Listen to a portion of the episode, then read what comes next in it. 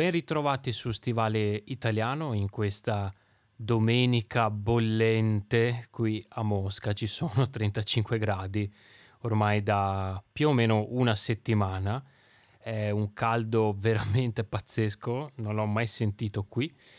E visto che sono ormai oh, quanti anni? Dal 2016 che non abito più in Italia, diciamo, uh, per tutto l'anno, è un po' strano, però devo confessarvi che questo caldo mi fa sentire un po' più a casa e questo è piacevole anche se sudo tutto il giorno, è veramente molto più difficile fare tutto, andare a lavorare, prendere i mezzi di trasporto è molto più difficile, però in questo periodo di pandemia dove non vedo l'Italia da un anno e mezzo, oltre un anno e mezzo ormai, e non so bene, nessuno sa bene quando potrò tornare, devo dire che mi fa sentire un pochino più a casa, quindi non mi lamento, mi piace, mi piace questo caldo, anche se sto registrando questo podcast con la finestra chiusa, perché altrimenti sentireste il rumore del traffico, quindi iniziamo questo podcast un po' sudato, un po' puzzolente, un po' tanto, un po' tanto estivo dedicato ai consumi degli italiani. Che cosa significa consumi? Significa dove facciamo la spesa. Fare la spesa significa andare al supermercato, al mercato, comunque comprare prodotti alimentari. Uh, dove li compriamo? Uh, quindi cosa compriamo, cosa preferiamo, cosa preferiamo non comprare. Ecco, tutti questi aspetti mi aiuterò con un articolo, quindi un pochino lo leggerò, un pochino lo commenterò e vedremo un po' di parole ed espressioni nuove. Ma iniziamo. Ecco, in Italia, come in tutti i paesi, è possibile andare a fare la spesa in diversi posti, come sapete. Ci sono i supermercati, gli ipermercati, i mercati. Eh, ci sono dei mercati fissi in ogni città, come per esempio a Roma c'è un, un famosissimo mercato aperto tutti i giorni, però nelle, più, nelle città più piccole eh, si trovano dei mercati settimanali. Ecco come dalla, nel, nella mia città, per esempio, c'è un mercato eh, il sabato, nella città accanto il mercato il lunedì, per esempio. E sono più o meno gli stessi, gli stessi produttori che si muovono nelle province e portano i loro prodotti in diverse città quindi uh, funziona, funziona, più o meno così. Poi ci sono uh, questi gas, si chiamano gas gruppi di acquisto solidale e sono un gruppo di persone, delle associazioni che si organizzano e vanno direttamente dal produttore a comprare i prodotti che vogliono in grandi quantità e dopo le dividono, insomma. E questo è un, um, un sistema molto interessante, devo dire, almeno per acquistare alcuni prodotti, perché ti permette di avere un contatto con il produttore, vedere come vengono prodotti, eh, non so, per esempio le verdure, la frutta, eh, la carne, eccetera, eccetera. Quindi ci sono diversi modi in cui noi italiani eh, facciamo la spesa. Ecco, diciamo che il modo eh, più diffuso comunque rimane il supermercato per la sua comodità, per la sua scelta di prodotti almeno apparente. Infatti chi, uh, chi frequenta i gas sostiene che i, gruppi, cioè che i, prodotti siano gli stessi solo in confezioni diverse. Ecco. Uh, rimane comunque il supermercato al primo posto tra le preferenze è una cosa che io ho visto cambiare nel tempo, eh, ho visto chiudere diversi piccoli negozi in Italia, ecco, eh, per aprire nuovi grandi supermercati. Io non so se sia una cosa positiva o negativa. Uh, certo, secondo me al giorno d'oggi penso che la cosa migliore se uno ha il tempo e la voglia di dedicarsi è appunto fare la spesa in posti diversi. Infatti, questo articolo parla proprio di questo, infedele, iperinformato, pronto a condividere le proprie esperienze di consumo con gli altri, attento al prezzo ma anche alla qualità. Ecco in estrema sintesi qual è l'identikit del nuovo consumatore secondo la ricerca del Censis. Ecco, inizia proprio così questo piccolo articolo che estrapolerò, prenderò qualche frase, ecco, uh, interessante. Infedele appunto significa che non va sempre nello stesso posto. Cosa in controtendenza rispetto al passato, perché in Italia una volta si tendeva, ovvero si era abituati, c'era questa abitudine, no? si tendeva ad andare a comprare il pane sempre dal panettiere di fiducia, a comprare la carne eh, dal um, macellaio di fiducia, a comprare le verdure dal fruttivendolo di fiducia. Adesso c'è um, più infedeltà, ecco, le persone vanno a fare posti e vanno, vanno a fare spese in posti diversi iperinformato, quindi si informa sul tipo di prodotto e questa penso che sia una cosa positiva perché noi eh, diamo molta importanza alla qualità dei prodotti. Come ben sapete è molto importante per la cucina italiana la qualità del prodotto. Pronto a condividere le proprie esperienze di consumo con gli altri. Cosa significa?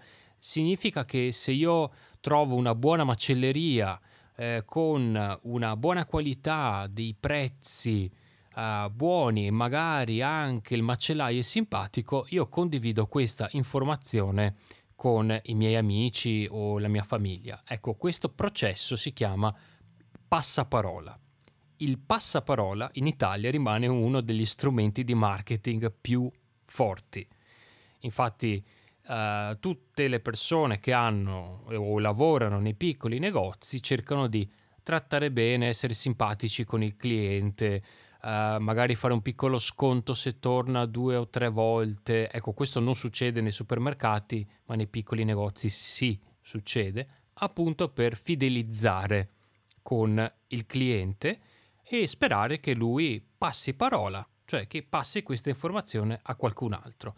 Questa cosa non succede solo nei, nei negozi, ma anche nei ristoranti, per esempio, no?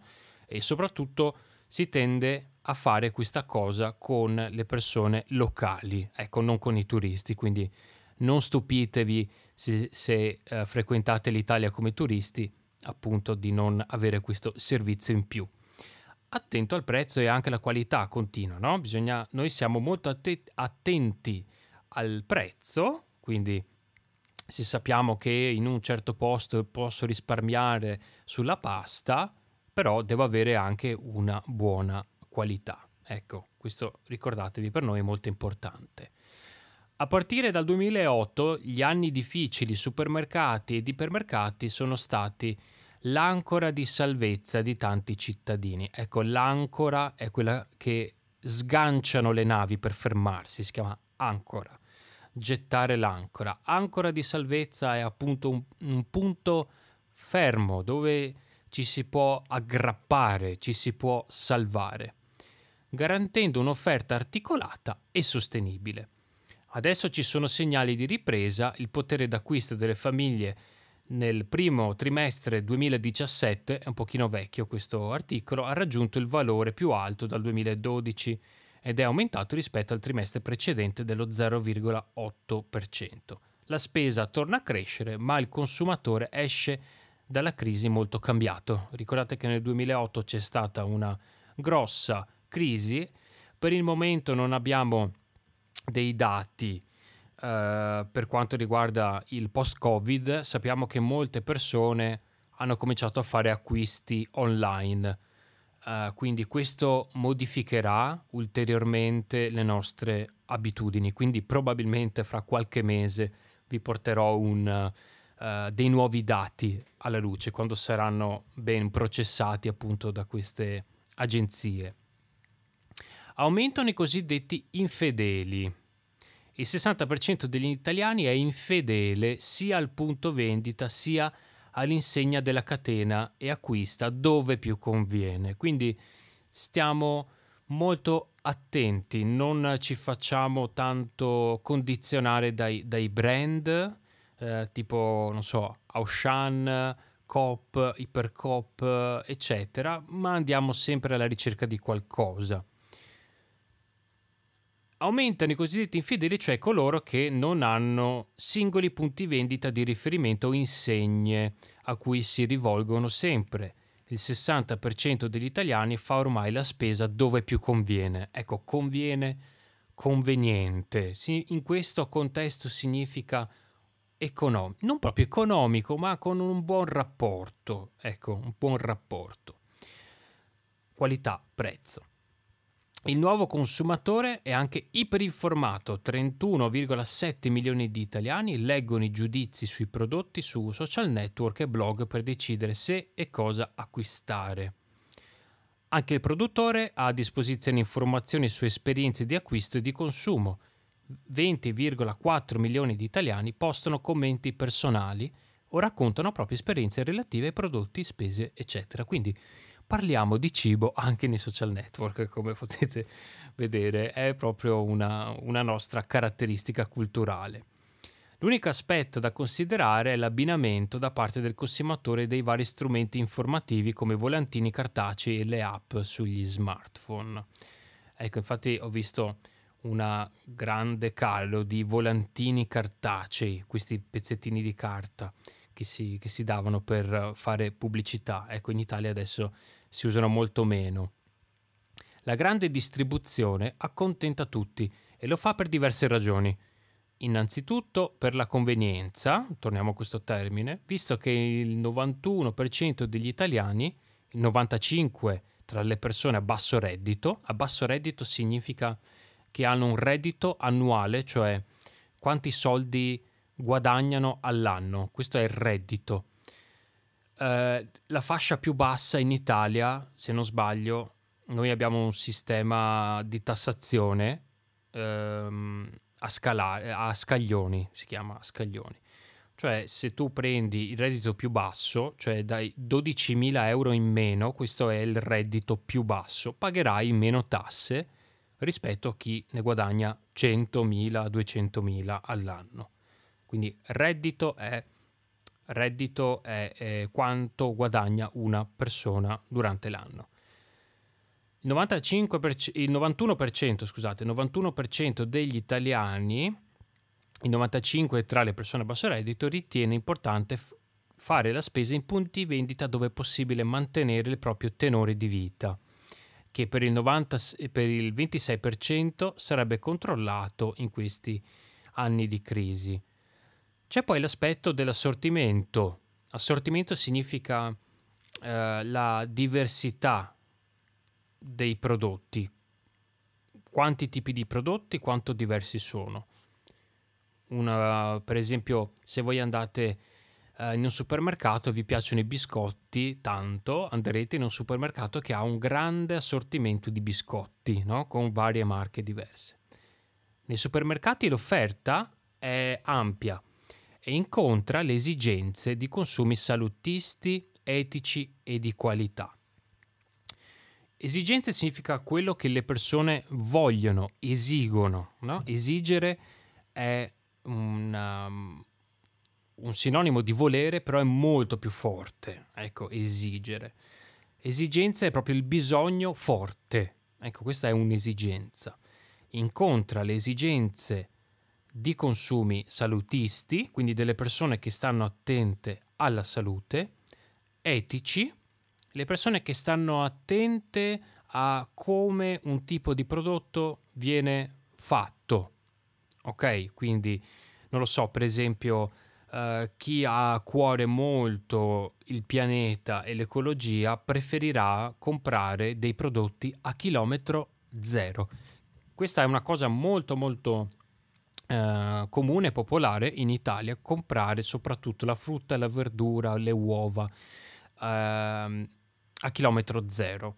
Cioè sono produttori locali, sono produttori vicini, non sono ovviamente a 0,0 km, eh, sono, sono dei produttori vicini e quindi hanno un impatto ambientale minore per quanto riguarda appunto i trasporti. No? Se io compro dei mandarini che vengono dalla Tunisia, tutti i costi di trasporto, di inquinamento, ecco, uh, fanno male al pianeta. mentre se io compro delle, delle, dei mandarini che sono stati prodotti nella mia regione hanno un basso impatto ambientale e di qualità. Ok, quindi esigenze di salute, esigenze etiche e di qualità. 46,1 milioni di italiani, 17 milioni regolarmente, acquistano prodotti DOP e IGP. DOP significa denominazione origine protetta. IGP invece significa eh, indicazione geografica protetta. Vediamo queste due sigle un pochino nel dettaglio. La sigla DOP, ovvero denominazione di origine protetta, indica un prodotto originario di una regione e di un paese le cui qualità e caratteristiche siano essenzialmente o esclusivamente dovute all'ambiente geografico in cui viene prodotto. Quindi tutte le fasi della lavorazione devono essere uh, fatte e finite in quella regione, ok? In quell'ambiente geografico. Quindi eh, si indica sia il fattore eh, diciamo naturale, quindi per esempio il clima e anche il fattore umano, cioè la, il tipo di produzione tramandata, originale, tradizionale, artigianale. Ecco. Invece i prodotti IGP, indicazione geografica protetta, eh, basta solo una di queste fasi. Quindi, per esempio, se io eh, voglio una marmellata di, eh, non so, di arance, le arance sono magari siciliane, ma poi sono la marmellata fisicamente fatta a Roma. Ok, questo è un prodotto IGP. Poi ce ne sono tante altre, ci sono le STG, specialità tradizionali garantite. Poi abbiamo il DOC, il DOCG, eccetera. Queste magari se vi interessano, se vi interessa una spiegazione su questi, usate eh, il nostro bellissimo strumento, cioè il nostro canale Telegram, dite Alessandro, eh, ci spieghi un pochino la differenza di tutti questi marchi, perché quando vado in Italia e compro un vino non capisco che differenza ci sia, io vi faccio un podcast dedicato a questo, così ce l'avete sempre a portata di mano se dovete riascoltarlo. Quindi usate anche Telegram, diciamo, eh, anche per comunicare con me quello che pensate dei podcast, quello che vorreste, fatemi sapere. Allora, dove eravamo rimasti? Qui ci sono degli altri dati, l'aspetto dell'assortimento è molto importante, uh, acquistano, gli italiani acquistano regolarmente prodotti DOPI GP, alimenti biologici, quindi carne, frutta, verdura, uh, alimenti del commercio ecosolidale. Ecco, questi appunto sono anche tipo i chilometro zero, per esempio. Eh, poi senza glutine eh, e anche eh, 31 milioni, 5,9 milioni regolarmente quelli etnici, quindi persone che prendono anche magari dei prodotti o per esempio salse, condimenti, spezie, eh, prodotti non italiani perché amano il eh, cibo etnico. Secondo i dati del Censis sono 30,5 milioni gli italiani che nell'ultimo anno, parliamo del 2017, hanno visto controllato la presenza di un prodotto nei negozi tradizionali e poi lo hanno acquistato sul web e 19,6 milioni quelli che hanno ordinato prodotti tramite il web e poi li hanno ritirati presso il punto vendita, quindi sì, sempre, sempre un, acquisto, un acquisto online. 14,4 milioni hanno invece scelto di farsi consegnare la spesa a casa dopo averla ordinata per telefono sul web. Ecco, questo sicuramente è un dato che vecchio perché con il Covid sicuramente tante persone avranno iniziato a eh, diciamo acquistare di più online, anche se io dubito se conosco bene ancora gli italiani, ecco, io dubito che gli italiani comprino dei prodotti freschi uh, online. Sicuramente la maggior parte dei prodotti italiani comprati da noi italiani sono prodotti che sono già confezionati o chiusi, no? per esempio la pasta, la farina, il sale, lo zucchero, il vino, ecco tutti questi prodotti chiusi ma, um, e confezionati. Per, per quanto riguarda i prodotti freschi io dubito, visto che comunque uh, i supermercati sono sempre rimasti aperti, e I mercati non lo so, sinceramente, forse hanno chiuso qualcosa nel periodo più buio della pandemia, ma sicuramente adesso hanno riaperto, visto che all'aperto si può fare più o meno qualsiasi cosa. Per quanto mi riguarda una piccola, ecco, una piccola parte personale, come preferisco fare io la spesa, come preferirei in Italia, uh, anch'io sono mm, infedele. Sono infedele nel senso che preferisco fare la spesa in posti diversi. Ecco, uh, dopo un po' fidelizzo un pochino eh, nel senso che so che alcuni prodotti eh, che hanno un buon prezzo e una buona qualità li posso trovare in un certo supermercato, però amo anche cambiare, amo cambiare, vedere cose diverse, eh, mi piace molto fare la spesa perché mi piace cucinare e mangiare bene e amo soprattutto i mercati. Ecco, i mercati sono una delle cose più belle quando vivevo proprio a Venezia centro uh, conoscevo due o tre mercati, ci andavo molto spesso anche perché a Venezia odiavo, odio ancora i supermercati o la maggior parte di loro che sono molto piccoli, sono piccolissimi i supermercati a Venezia, quindi non mi trovavo molto bene a fare la spesa tutto stretto perché è tutto molto piccolo a Venezia, è una città piccola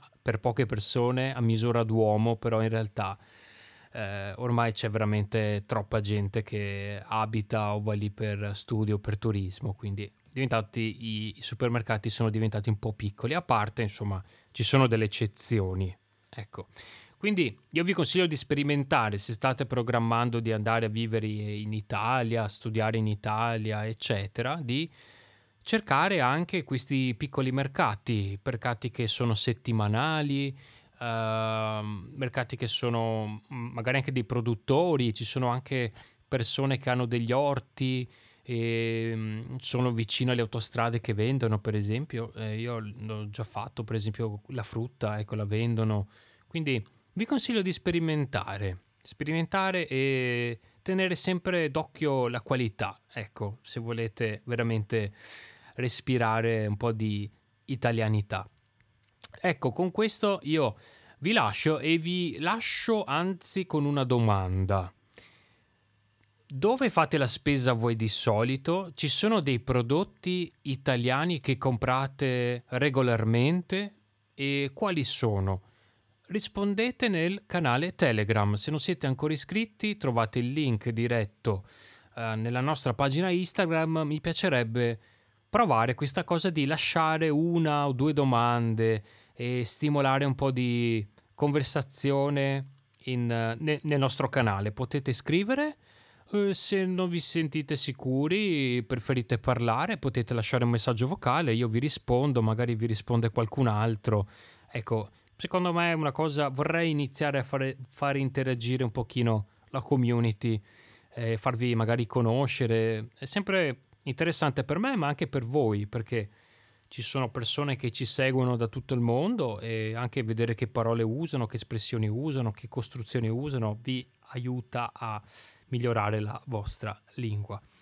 Io con questo vi lascio e vi aspetto la prossima settimana per un nuovo podcast e durante la settimana con i piccoli contenuti che stiamo pubblicando in questo periodo. Buona domenica a tutti e o buon inizio settimana. A presto!